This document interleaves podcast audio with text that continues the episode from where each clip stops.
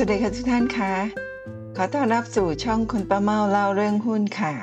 วันนี้ตรงกับวันเสาร์ที่ 12 พฤศจิกายน 2565 ค่ะ ท่านทราบหรือไม่คะว่าในตลาดหุ้นเนี่ยหุ้นแต่ละตัวแต่ละวันเนี่ยสามารถบวกขึ้นไปได้ถึงเพดานสูงสุด 200%หรือทุบร่วงให้ตกลงมาถึงพื้นได้ถึง ติดลบ 30%กันเลยทีเดียว ในคลิปนี้คุณประเมาจะนำเรื่องราวของตลาดหุ้น ว่าถ้าเป็นแบบนี้นี่ตลาดหุ้นเป็นมายากลหรือไม่ เดี๋ยวในคลิปนี้มีคำตอบค่ะ ย้อนไปเมื่อหนึ่งปีที่ผ่านมานะคะทุกท่าน หุ้นตัวหนึ่งชื่อ Depend นะคะเข้าตลาดหุ้น เปิดเทรดวันแรกซีลิง200%ที่ 22.50 บาท จากราคา IPO เพียง 7 บาท 50 นี่เป็นข่าวของสำนักข่าว e-finance ไทย เมื่อวันที่ 28 ตุลาคม 2564 โดยสำนักข่าว e-finance ไทยบอกว่า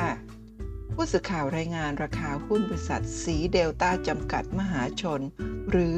Depend เปิดซื้อขายวันแรกในตลาดหลักทรัพย์ MAI Ceiling 200%ที่ราคา 22.50 บาท เพิ่มขึ้น 15 บาทจากราคา IPO ที่ 7 บาท 50 ด้วยมูลค่าการซื้อขาย 846.18 ล้านบาท ลักษณะธุรกิจของ Depend ก็คือ ผลิตและจำหน่ายผลิตภัณฑ์สีทาอาคาร เรียบเรียงโดยจำเนียนพรทวีทรัพย์ อนุมัติโดย พิมประพัฒสิริไพรวัน นั่นก็คือข่าวทั้งหมดของหุ้นดีเพนต์ในวันที่เข้าซื้อขายตลาดในวันแรกโดยสำนักข่าว e-finance ไทยค่ะ ทีนี้เพื่อประกอบหน้าปกว่าหุ้นเนี่ยสามารถขึ้นไปถึง 200%ก็คือหุ้นดีเพนต์ที่บอกมาจริงๆ มีหุ้นอีกหลายตัวมาก ๆ เลยนะคะนี้เมื่อวานเนี่ยมีหุ้นตัวหนึ่ง ชื่อว่าหุ้นมอร์ติดลบถึง 29.74%นะคะทำให้ผู้ลงทุนหรือนักลงทุนแต่ละรายเนี่ยเสียหายกันไปเยอะมาก ทั้งที่เมื่อวานนี้ตลาดหุ้นไทยบ้านเราเนี่ยบวกขึ้นมาถึง 18 จุดนะถือว่าขึ้นมาเยอะแล้วก็มีมูลค่าการซื้อขายเยอะมากถึง 86,000 กว่าล้านบาท แต่ว่ามีหุ้นตัวนี้ที่ ติดลบติดเพดานนะเกือบ 30%เลยทีเดียว ซึ่งไม่เพียงแค่นั้นนะหุ้นตัวนี้ก่อนหน้านี้เมื่อวันที่ 10นะก็วันพฤหัสก่อนหน้านี่คือวันศุกร์ที่ติดลบนี่ค่ะแล้วก็วันพฤหัสก็ติดลบติดฟลอร์เหมือนกันนะติดลบถึงหุ้นละ 83 สตางค์ซึ่งมีวอลลุ่มการซื้อขายใน วันที่ 10 พฤศจิกายนถึง 2,700กว่าล้านหุ้น ในขณะที่วันศุกร์เนี่ยวอลุ่มการซื้อขายลดจาก 2,700 กว่าล้านหุ้น เหลือเพียง 97 ล้านหุ้น แต่ก็ยังคงติดฟลอร์คือติดลบที่ต่ำสุด 30%ตามที่ตลาดหลักทรัพย์ตั้งกฎเอาไว้ นั่นก็คือหมายความว่าถ้าไม่ได้ตั้งกฎที่ 30%หุ้นตัวนี้หรือหุ้นตัวไหน ๆ ในตลาดหุ้นเนี่ยก็สามารถติดลบได้ต่ำกว่านั้นขึ้นอยู่กับการที่รายใหญ่เอาหุ้นมาเทขายอะไรประมาณนั้น ในคลิปนี้คุณป้าว่าจะไม่ลงลึกถึงรายละเอียดของหุ้นตัวนี้นะอันนี้นำมาเพียงประกอบกับคลิปนี้นะคะว่าตลาดหุ้นสามารถขึ้นได้สูงสุดถึง 200 ในวันแรกที่เข้าทำการ แล้วก็ในวันถัดๆมาเนี่ยอย่างเช่นหุ้นมอก็สามารถลบได้วันละ 30%นี่ลบต่อเนื่องมา 2 วันแล้วก็นะคะอย่างเมื่อวันศุกร์เนี่ยก็มีแต่ฝั่งฝั่งไม่สามารถขายได้ มีแต่ฝั่งซื้อที่จะสามารถซื้อที่ราคาต่ำสุด คือเปิดมาก็ต่ำสุดแล้ว เพราะฉะนั้นขายต่ำกว่านั้นไม่ได้แล้วก็ไม่สามารถขายได้มีแต่ฝั่งซื้อเท่านั้นไม่มีฝั่งบิดที่จะ รอซื้อนะมีแต่ฝั่งที่สามารถออฟเฟอร์ขายแล้วก็มีผู้เข้ามาซื้อนั่นเองค่ะ นี้ท่านที่ลงทุนในหุ้นตัวนี้ก็ลองเข้าไปศึกษาดูนะคะก็การลงทุนมีความเสี่ยงก็ต้องศึกษาดูให้ดีๆ ว่าถ้าท่านคิดว่าลงมา2ฟลอร์แล้วจะลงไปซื้ออีก ก็ต้องศึกษาให้มาก ๆ ว่าหุ้นตัวนี้มีโอกาสลงไปได้อีกหรือไม่นั่นเองนะคะ ทีนี้กลับมาต่อที่หุ้น Depend เปิดเทรดวันแรกพุ่ง 200%อันนี้เป็นข่าวของมิติหุ้นนะคะ ซึ่งเดี๋ยวมาดูกันว่ามิติหุ้นมีรายละเอียดสำหรับหุ้นตัวนี้อย่างไรผู้สื่อข่าวมิติหุ้นรายงานว่าบมจสีเดลต้าหรือดีเพนผู้นำธุรกิจผลิตและก็จำหน่ายสีทาอาคาร โดยแบ่งเป็นสีคุณภาพพิเศษ สีคุณภาพสูง และสีคุณภาพ คุ้มค่า เปิดการซื้อขายวันแรก 28 ตุลาคม 64 ราคาเปิดพุ่งซีลิ่ง 22.5 บาทนะหรือบวกขึ้นมา 200%จากราคาจองที่ 7.50 บาทต่อหุ้น ด้านผู้บริหารปลื้ม โดยรณฤทธิ์ตั้งคารวะกุลนะคะประธานเจ้าหน้าที่บริหารบริษัท สีเดลต้าดีเพนเปิดเผยว่า ราคาหุ้นพุ่งขึ้นไป 200%นั่นเชื่อมั่นว่านักลงทุนสนใจและมีความเชื่อต่ออนาคตของบริษัทที่จะสามารถสร้างผลประกอบการให้เติบโตได้ต่อเนื่องในระยะยาว ประกอบกับทิศทางการเปิดประเทศและมาตรการการผ่อนปรนในภาคอสังหา อย่างมาตรการ LTV ก็จะช่วยกระตุ้นความต้องการใช้สีได้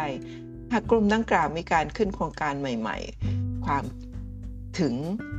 ความเข้าถึงตลาดซ่อมแซมบ้านทั้งช่วงน้ำท่วมและโดยปกติการซ่อมแซมบ้านก็จะมีการดำเนินกันอยู่แล้ว และที่สำคัญบริษัทยังสามารถบริหารลดต้นทุนการผลิตหรือ economy of scale อาทิ การมีแผนการลดการสต็อกสินค้า และช่วย ทางเลือกของลูกค้าในการผสมสีตามที่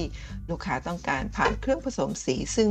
ภายหลังจากการระดมทุนจาก IPO บริษัทยังมีแผนสั่งซื้อเครื่องผสมสีอีก 440 เครื่องภายในปี 2568 จากปัจจุบันที่มี 380 เครื่อง อย่างไรก็ตามได้วางเป้าหมายการเติบโตของบริษัทเป็นแบบก้าวกระโดด พร้อมทั้งปัง ตั้งเป้ารายได้ปีนี้เติบโตราว 20-30%จากปีก่อน พร้อมกับตั้งเป้าขึ้นเป็นท็อป3ในระยะ 5-10 ปีข้างหน้าอีกด้วย โดยเน้นการขายผ่านช่องทาง ร้านค้า Modern Trade และ Retail ข่าวนี้ของมิติหุ้นฟังดูเป็นข่าว ในทางในเชิงบวกน่าสนใจมากเลยทีเดียว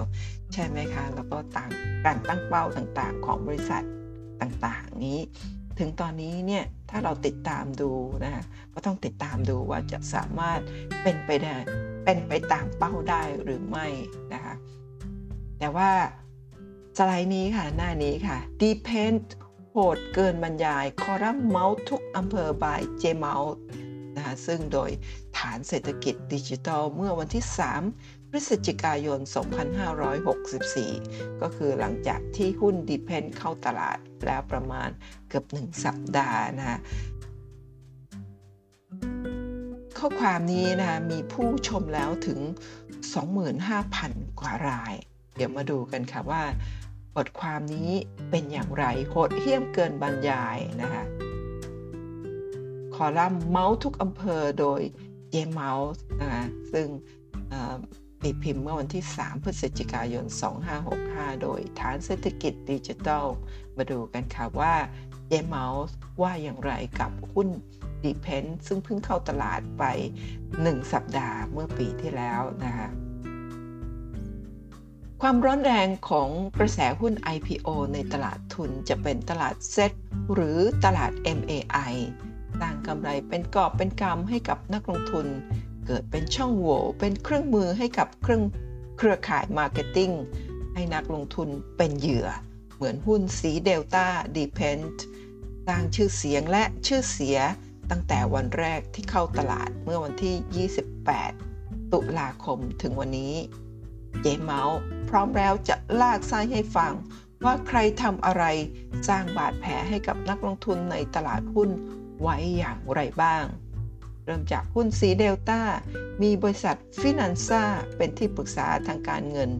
เบื้องหลังเบื้องหน้าไม่ต้องรื้อฝอยหาตะเข็บ แต่ถ้าเป็นคนรุ่นเก่าๆ ในตลาดหุ้นจะรู้ดีหุ้น IPO ตัวนี้จะตกไปอยู่ในมือใครมากเป็นพิเศษ ขึ้นอยู่กับการจัดสรรของที่ปรึกษาทางการเงิน วันแรกที่หุ้นดีเพนเข้าซื้อขาย หลอกล่อแมงเม่าบินเข้ากองเพลิง เปิดซีลิ่ง 22.50 บาท พุ่ง 200%จากราคา IPO 7บาท50 มีส่วนต่างถึง 15 บาท ก่อนย่อลงมา 18 ถึง 19 บาท อยู่พักใหญ่ๆล่อแมลงเม่าบินเข้าไปรับ ตัวละครสำคัญของดีเพนอยู่ที่สองคนนี้ ถ้าไม่มีคนที่ชื่อ วิไลตั้งคารวะกุลและแก๊งมาร์เก็ตติ้งหิวแสง เป็นคนละเรื่องเดียวกัน ว่ากันว่าการทำราคาเปิด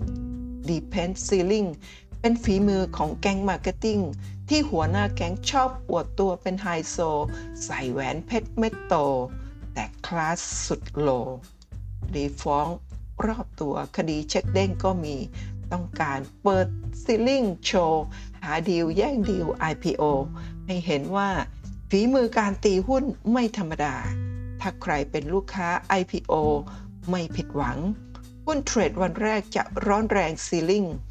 แต่สุดท้ายแล้ว ดิ่งเหว เหมือนที่แก๊งนี้เคยทำไว้กับหุ้นหลาย ๆ ตัว แม้นักลงทุน คนในตลาดทุนรู้กิติศัพท์ไฮโซจอมปลอมอย่างดี แต่ไม่รู้ความโลภอะไรเข้าตา ถูกมาร์เก็ตติ้งคราบไฮโซกล่อมจนเคลิ้ม หลังจากที่หุ้นดีเพนเข้าสู่ดวงดาวในพริบตา แล้วตกสวรรค์ลงมาแถว 18 บาท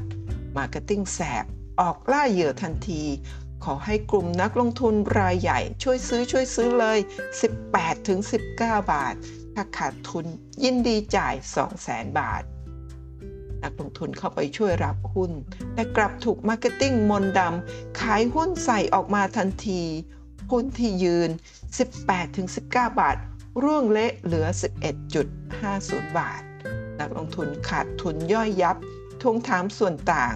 ได้มาเศษสตางค์ของมาร์เก็ตติ้งมนต์ดำที่ได้กำไรนับร้อยล้านบาท นักลงทุนกลุ่มนี้ถึงกับสาบส่งสาบแช่งมาร์เก็ตติ้งแสบนี้อย่างแสบสัน และวิไลตั้งคาราวะตั้งคารวะกุลล่ะ เกี่ยวอะไรกับความเสียหายย่อยยับนี้ ถ้าวิไล ไม่ใช่แค่ภรรยาขององค์อาจตั้งคารวะกุลผู้ถือหุ้นใหญ่และเจ้าของสีเดลต้า แต่เป็นคนศาสตร์หุ้นดีเพนต์ออกมา 20 ล้านหุ้น หรือเกือบ 9%ตั้งแต่วันแรกที่หุ้นเข้าซื้อขายในตลาด จากหุ้นทั้งหมดที่ถืออยู่ 22 ล้านหุ้น เหลือแค่ 2 ล้านหุ้น หรือไม่ถึง 1% แม้ว่าวิไรจะขายราคาซีลิ่งหรือดิ่งเกือบฟลอร์หรือไม่เธอย่อมรู้แก่ใจ แต่หากมองความเหมาะสมแล้ว ไม่สมควรอย่างยิ่ง ขนาดผู้ถือหุ้นใหญ่ยังขายหุ้นวันแรกทำร้ายรายย่อยแบบไม่ต้องหาคำพูดใด ๆ มาอธิบายคิดคร่าวๆวันนั้น การขายหุ้นของวิไลตามที่รายงานกรต ไว้ 20 ล้านหุ้น ราคาต่ำสุด 11.50 บาท เธอได้รับเงินจากการขายหุ้น 230 ล้านบาท และถ้าขายที่ซีลิงได้รับเงิน 450 ล้านบาท เทียบกับผลประกอบการครึ่งปี บริษัทเดลต้ากำไร 33 ล้านบาท ทุบหุ้นได้ถึง 450 ล้านบาท ที่สำคัญหุ้นจำนวนมากขนาดนี้ และเป็นหุ้นในส่วนของผู้ถือหุ้นใหญ่ ไม่ถูกระยะห้ามขายหรือ Siren Period หากเรื่องนี้ยังเงียบไม่มีคำตอบจากสำนักงานกรอตเจเมาส์เกรงว่าจะเกิดเรื่องซ้ำๆแบบนี้อีก ซึ่งไม่ต่างกับหุ้น UBE ที่ผู้ถือหุ้นใหญ่ขายออกมาถล่มใส่นักลงทุนตั้งแต่วันแรก ฝากถามไปถึงกรตหรือตลาดหลักทรัพย์ หน่วยงานควบคุมดูแล ควรจะพิจารณาปรับปรุงกฎเกณฑ์ Siren Period อย่างเร่งด่วน เพื่อป้องกันการเอารัดเอาเปรียบรายย่อย อย่าปล่อยให้เรื่องนี้ เงียบหายเป็นสายลม ถ้าหากก.ล.ต.ปกป้องนักลงทุนรายย่อยจริงจัง วันนี้คงไม่ต้องบอกว่าหุ้นสีเดลต้า สีบาทตาจะขึ้นไปไหนได้ อีกไกลเมื่อทุกคนประจักษ์แล้วว่าการขายหุ้นวิไลตั้งคารวะกุล 20 ล้านหุ้นตั้งแต่วันแรก และแก๊งมาร์เก็ตติ้งที่ใช้โอกาสของการเป็นบริษัท FA กอบโกยกำไรบนควานบนความโหดเหี้ยมไร้จิตสำนึก ทิ้งไว้บนคราบความเสียหายของนักลงทุนรายย่อย หน้า 13 หนังสือพิมพ์ฐานสกิจ ฐานเศรษฐกิจ ปีที่ 41 ฉบับที่ 3,728 วันที่ 4-6 พฤศจิกายน พุทธศักราช 2564 นั่นก็คือทั้งหมดของบทความของเจเมาส์นะคะฟังบทความนี้แล้วรู้สึกอย่างไรบ้างคะเป็นบทความที่เป็นเชิงลบ หรือเชิงบวก แล้วมีการแก้ไขหรือปรับปรุงอะไรหรือไม่ และบทความนี้เนี่ยท่านอ่านแล้วท่านฟังแล้ว ท่านรู้สึกว่าเป็นอย่างไรบ้าง ท่านคิดอย่างไร บทความนี้ต้องการให้ท่านคิดอย่างไรประเมาคงไม่ต้องมี ความคิดเห็นในในที่นี้นะคะแล้วก็คุณประเมาก็คงไม่เสนอความคิดเห็นอะไรในนี้ เพราะว่าคิดดังไป อาจจะมีปัญหามีมีการเชิญคุณประเมาไปปรับทัศนคติ แต่ว่าวันนี้คุณประเมาจะไม่คิดดัง จะไม่มีคอมเมนต์อะไรนะคะแต่ว่าเย็นนี้ค่ะ คุณประเมาจะมี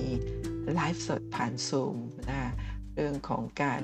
วิเคราะห์หุ้นตามคำขอ ซึ่งคุณประเมาคงจะขออนุญาตนำเรื่องนี้ไปพูดคุยกันในไลฟ์สดผ่านซูม ซึ่งจะมีผู้ลงทะเบียนเข้ามาเรียนจำนวนไม่มากค่ะ หลักสิบเท่านั้นเองนะคะแต่ว่าถ้าสมมติคุณประเมาคิดเสียงดังในคลิปนี้ ซึ่งคุณประเมาไม่ทราบว่าจะมีผู้ชม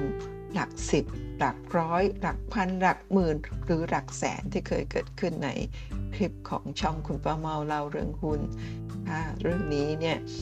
กระจายออกไปมากในวงกว้างในที่สาธารณะเนี่ยป้าเมาไม่มั่นใจว่าจะเป็นผลดีหรือผลเสียกับนักลงทุนรายย่อยนะคะก็ถ้าสมมติว่าพูดออกไปแล้วเนี่ยมีรายใหญ่หรือว่า จ้างมือต่างๆ เข้ามาฟังเนี่ยอาจจะเป็นผลเสียกับรายย่อย เราไปคุยกันในห้องเล็กๆ ในซูมไลฟ์สดผ่านซูมคืนนี้กันดีกว่านะทุกท่าน โดยที่ในคืนนี้เนี่ยคุณประมอก็จะนำกราฟแบบนี้ค่ะซึ่งในคืนนี้ก็คงจะพูดลึกในรายละเอียดไม่ได้ย่อๆให้ทุกท่านดู แต่ในวันนี้เนี่ยคุณป้าโมจะนำคลิปให้ทุกท่านดูอย่างคลิปของหุ้นอขอ ขอไปกราฟของหุ้น Depend ซึ่งนะเริ่มต้นเข้าตลาดหุ้นตั้งแต่วันที่ 28 เดือน 10 ปี 21 คือปีที่แล้วเนี่ยนี่คือกราฟแท่งรายปีของหุ้น Depend ปีที่แล้ว แล้วก็นี่คือหุ้นของปีนี้นะคะลองเปรียบเทียบแล้วก็ลองไปจินตนาการดูว่าเกิดอะไรขึ้นและจะเป็นอย่างไรต่อไป แล้วก็นี่ค่ะ คือ1กริฟขออภัยกราฟ time frame day ซึ่งในหนึ่งแท่งเทียนนี้ก็คือวันที่หุ้นดิเพนเข้าตลาดซื้อขายวันแรกในวันที่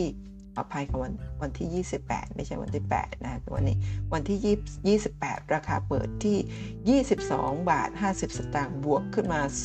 200%จากราคา IPO 7 บาท 50 แล้วก็ราคาปิดในวันนั้นก็คือตรงนี้ค่ะ 12 บาท 90 แต่ว่าก่อนปิด 12 บาท 90 ลงมาทำจุดต่ำสุดที่ 11 บาท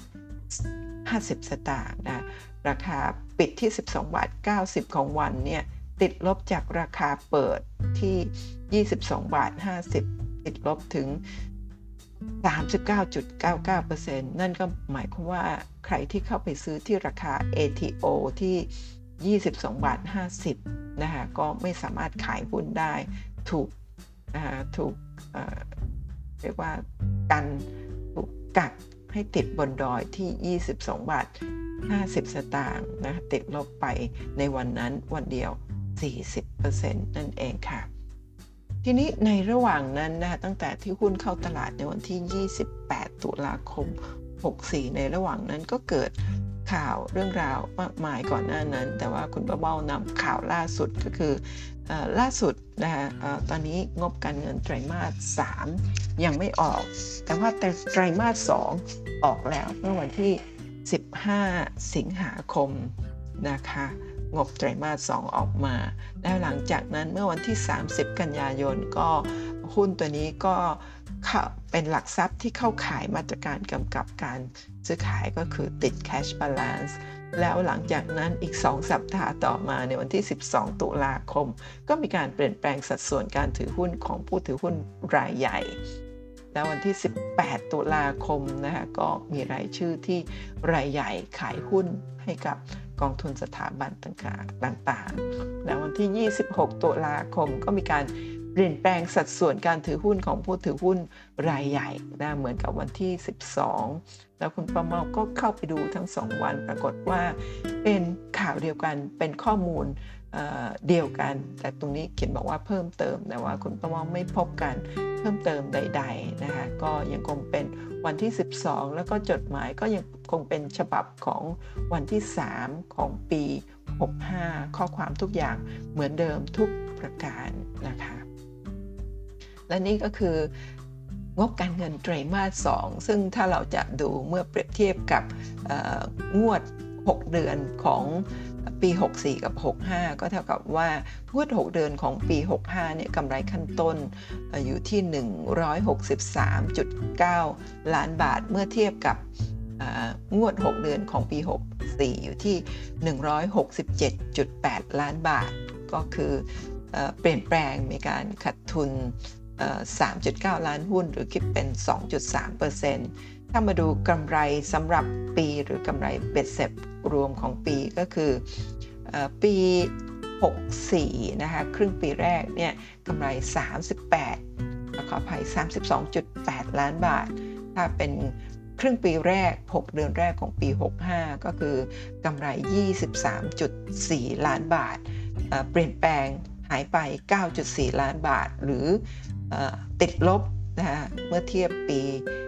64 ครึ่งปีแรกกับ 65 ครึ่งปีแรกก็กำไรหายไป 28.7%นั่นเองนะคะหรือถ้าเปรียบเทียบกับกำไรอัตรากำไรสุทธินะคะหรือมาจินเนี่ยจากปี 64 ครึ่งปีแรกนี่มีมาจินกำไรสุทธิที่ 8.5%แต่ปีหด65 นะคะลดลงเหลือ 5.4%หรือคิดเป็นลดลง 36.5%ค่ะ นี่ก็คือกำไรที่ลดลงนะ ก็เลยหลังจากนั้นนั่นคืออข่าววันที่ 15 สิงหาคม หลังจากนั้นนี่ 30 กันยายนนะหุ้นตัวนี้ก็ติด cash balance นะซึ่งติด cash balance เนี่ยตั้งแต่วันที่ 3 ตุลาคม ถึง 21 ตุลาคมนะประมาณ 2 สัปดาห์ แล้วหลังจากนั้นนะในช่วงที่ติด cash balance ระหว่าง 3 ตุลาถึง 21 ตุลาคม ในวันที่ 12 ตุลาคมก็มีข่าวการเปลี่ยนแปลงสัดส่วนการถือหุ้นของผู้ถือหุ้นรายใหญ่นะคือผู้ถือหุ้นรายใหญ่เนี่ยขายบนกระดาน Big Lot ทั้ง รวมทั้งสิ้น 34 ล้านหุ้น คิดเป็นเงิน 326.40 ล้านบาทนะซึ่งรายการดังกล่าวเกิดจากการขายหุ้นโดยนายอัธพลตั้งคารวะกุลนะนางสาววานุพันธ์ตั้งคารวะกุล นายอาจนรงตั้งคารวะกุล แล้วก็นางวิไล ตั้งคารวะกุลนะคะขายไปตามรายการตามหน้านี้ท่านลองแคปหน้าจอไปศึกษาดู แต่ว่าในวันนี้คุณป้าเมาในคลิปนี้คงไม่เข้าไปเจาะลึกในรายละเอียด แต่ว่าคืนนี้ค่ะในไลฟ์สดผ่านซูมว่าคงเจาะลึกแล้วก็คงจะวิเคราะห์ลงในรายละเอียดให้ลึกมากกว่านี้นะคะ แล้วก็ในจดหมายก็บอกว่าการขายหุ้นของบริษัทในครั้งนี้ มีวัตถุประสงค์หลักเพื่อเสนอขายให้กับนักลงทุน บริษัทหลักทรัพย์จัดการกองทุนรวมบัวหลวงจำกัด บริษัทหลักทรัพย์จัดการกองทุน Land and House จำกัด และ UBA Asset Management พื่อเพิ่มฐานผู้ลงทุนประเภทสถาบันที่มีความเข้าใจและก็เชื่อมั่นในทิศทางการดำเนินงานในระยะยาวของบริษัท อย่างไรก็ตามการขายหุ้นของบริษัทในครั้งนี้ ไม่มีผลกระทบต่อโครงสร้างการจัดการ และนโยบายการดำเนินธุรกิจของบริษัทแต่อย่างใด ในจดหมายเขียนไว้อย่างนั้น แต่ว่าในราคาหุ้นอาจจะนะคะ ถ้าเราดูกราฟตัวราคาหุ้นเนี่ยมันอาจจะสวนทางกันกับสิ่งที่ผู้บริหารแจ้งไว้ใน จดหมายนั่นเอง ทีนี้ถ้าเราไปดูผู้ถือหุ้นรายใหญ่เนี่ยในเว็บไซต์ของตลาดหลักทรัพย์แห่งประเทศไทยณวันที่ 14 มีนาคม 65 ล่าสุดนะคะซึ่งถ้าดูจากผู้ถือหุ้นรายใหญ่ที่ขายไปก็ตามนี้นะว่าแต่ละท่านเดิมมีหุ้นเท่าไหร่ขายไปแล้วเหลือเท่าไหร่โดยเฉพาะอย่างยิ่งรายที่ 10 นางวิไลตั้งคารวะคุณตั้งคารวะคุณนะคะจากเดิม 2 ล้านหุ้นเหลือศูนย์หุ้น แล้วก็ท่านอื่นๆก็ตามนี้นั่นเอง วันนี้ก็คงไม่เจาะลึกในรายละเอียดนะคะ ทีนี้มาดูมาดูกราฟกันอีกครั้งหนึ่งนะฮะนี่ก็คือวันที่ 12นะที่มีการขายหุ้นให้กับผู้ถือหุ้นรายใหญ่ 34 ล้านหุ้นก็ตรงช่วงท้ายตลาดนะคะ 35 ล้านหุ้นตามนี้นะรวมกับผู้ถือหุ้นอื่น ๆ ด้วย แต่ว่ารายใหญ่จริง ๆ ขาย 34 ล้านหุ้นคิดเป็นเงิน 326 ล้านหุ้นขายตรงนี้นะแล้วราคากลับขึ้นไปใหม่ ตอนนี้ก็ย่อลงมาแล้วนะทำไมถึงย่อลงมาแล้วจะเป็นอย่างไรต่อไปถ้าดูรายละเอียดการซื้อขายนะของหุ้น Depend เมื่อวันศุกร์ ที่ 12 ก็คือเมื่อวานนี้เนี่ยจะเห็นว่าเมื่อวานนี้ราคาหุ้นบวกขึ้นมาค่ะ 5.88%นะคะมีมูลค่าการซื้อขาย 31 ล้านบาทนะคะหรือ 2.9 ล้านหุ้นนะหุ้นตัวนี้ไปทำจุดสูงสุดเมื่อประมาณเดือนที่ผ่านมานะคะก็ที่ราคา 12 บาท 70 สตางค์ แล้วก็เคยทำจุดต่ำสุดตรงนี้ก็คือเมื่อวันที่ 26 เดือน 7 นะคะที่6บาท90 สตางค์นะในระหว่างทางเนี่ยเกิดอะไรขึ้นเยอะแยะมากมายนะเดี๋ยวคุณตมอจะนำกราฟมาให้ดูด้วย แล้วก็หุ้นตัวนี้เนี่ยมีนอกจากราคา 52 วิกไฮที่ 12 บาท 70 โลที่ 6 บาท 90 แล้วหุ้นตัวนี้มี EPS earning per share 10 สตางค์มี PE 54 เท่าค่ะ Price per book อยู่ที่ 3.76 เท่า ตอนนี้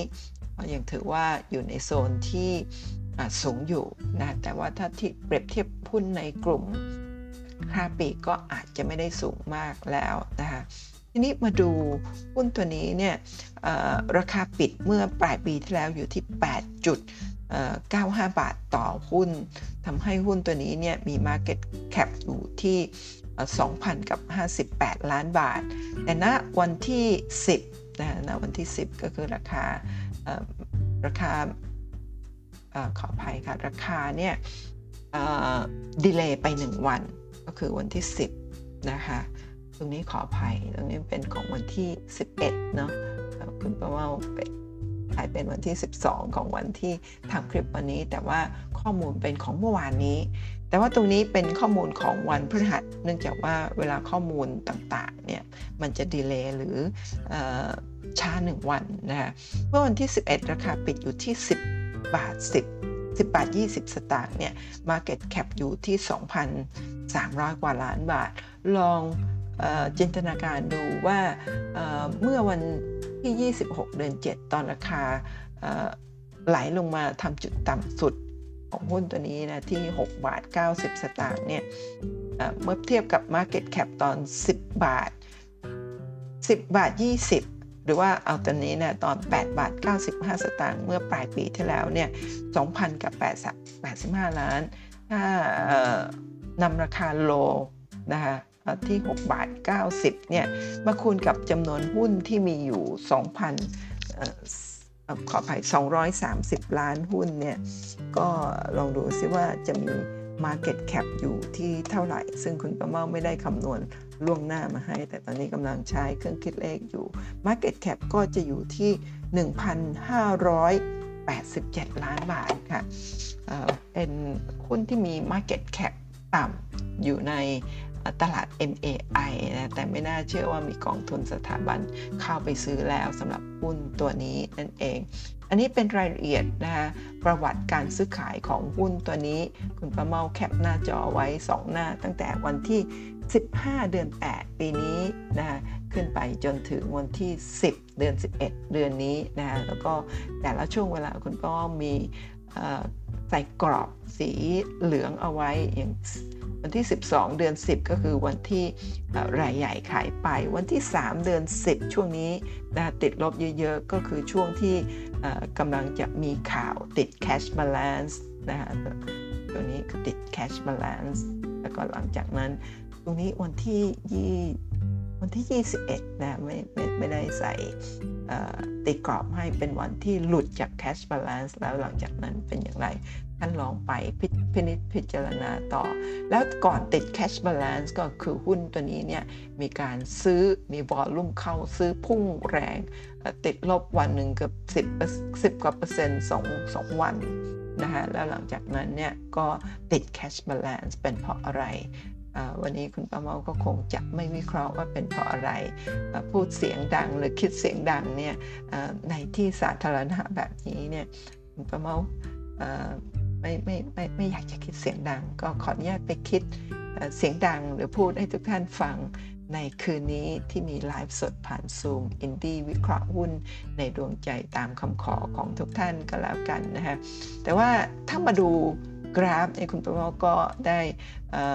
นะคะมีขีดเส้นต่างๆ ไว้ในช่วงเวลาต่างๆ ที่เกิดเหตุการณ์สำคัญสำคัญตามข่าวว่า เวลาที่เกิดเหตุการณ์สำคัญสำคัญตามข่าวเนี่ย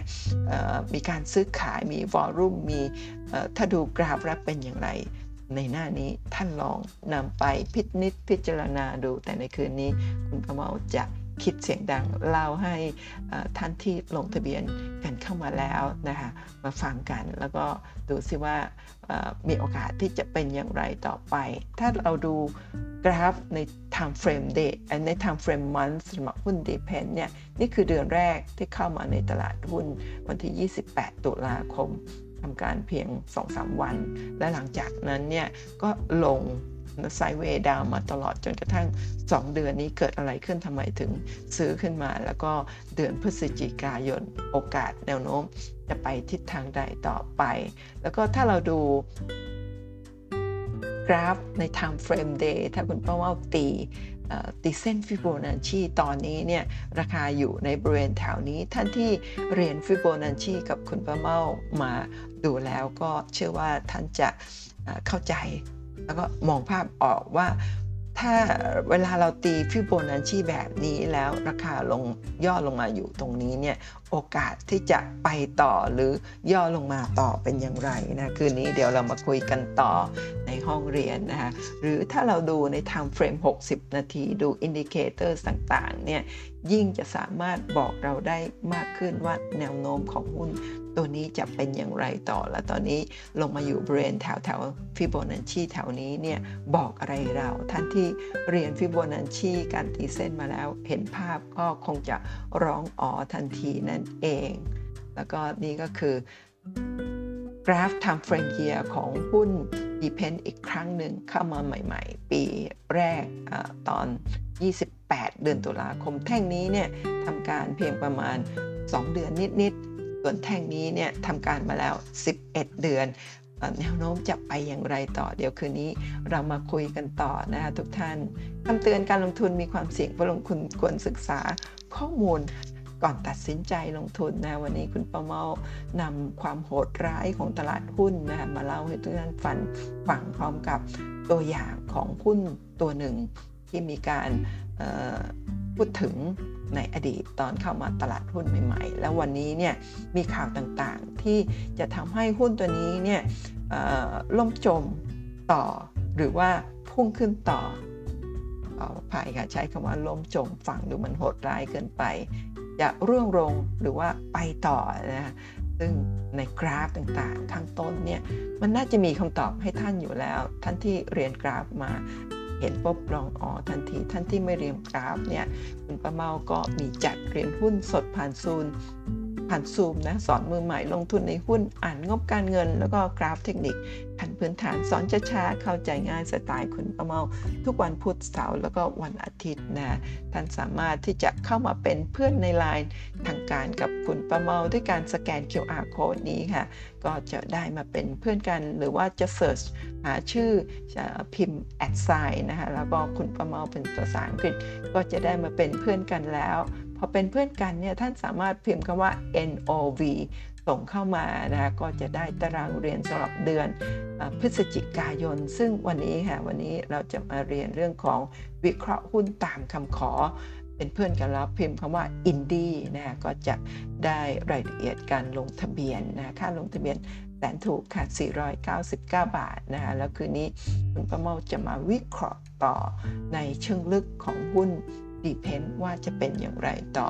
ท่านสามารถพิมพ์ดี EC ก็จะได้ตารางเรียนของเดือนธันวาคมค่ะ อีกครั้งหนึ่งนะคะทุกท่านการลงทุนมีความเสี่ยงผู้ลงทุนควรศึกษาข้อมูล ก่อนการตัดสินใจลงทุนค่ะ ขอบคุณทุกท่านสำหรับการกดติดตามกด subscribe ไลค์แชร์ช่องคุณป้าเมาเล่าเรื่องหุ้น แล้วสำหรับท่านที่ลงทะเบียนกันมาแล้วในไลฟ์สดผ่านซูม เย็นนี้1ทุ่มถึง3ทุ่มเราเจอกัน แล้วก็เจาะลึกในรายละเอียดของหุ้นดีเพนกันต่อ แล้วก็วิเคราะห์หุ้นในดวงใจของทุกท่านตามคำขอนะคะพบกันใหม่ในคลิปหน้า หรือคืนนี้สำหรับท่านที่ลงทะเบียนกันมาแล้วค่ะขอให้ทุกท่านโชคดีในการลงทุนนะคะขอบคุณค่ะ สวัสดีค่ะ